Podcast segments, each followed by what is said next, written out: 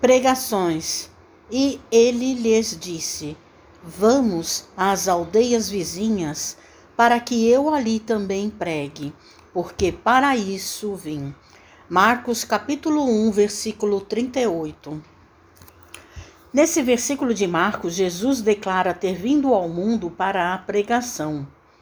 Todavia, como a significação do conceito tem sido erroneamente interpretada, é razoável recordar que, com semelhante assertiva, o mestre incluía no ato de pregar todos os gestos sacrificiais de sua vida.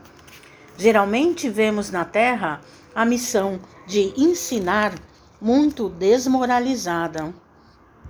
A ciência oficial dispõe de cátedras, a política possui tribunas, a religião fala de púlpitos.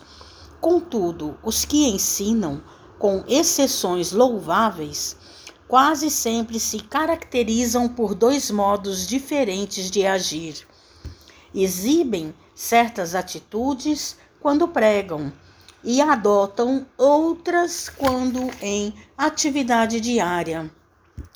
Daí resulta a perturbação geral, porque os ouvintes se sentem à vontade para mudar a roupa do caráter. Toda dissertação moldada no bem é útil. Jesus veio ao mundo para isso.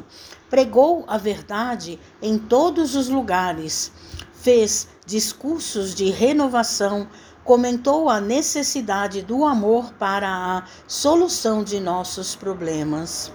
No entanto, misturou palavras e testemunhos vivos, desde a primeira manifestação de seu apostolado sublime até a cruz.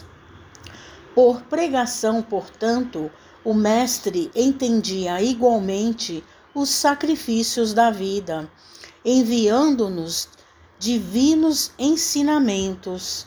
Nesse sentido, conta-nos o Evangelho que o Mestre vestia uma túnica sem costura na hora suprema do Calvário.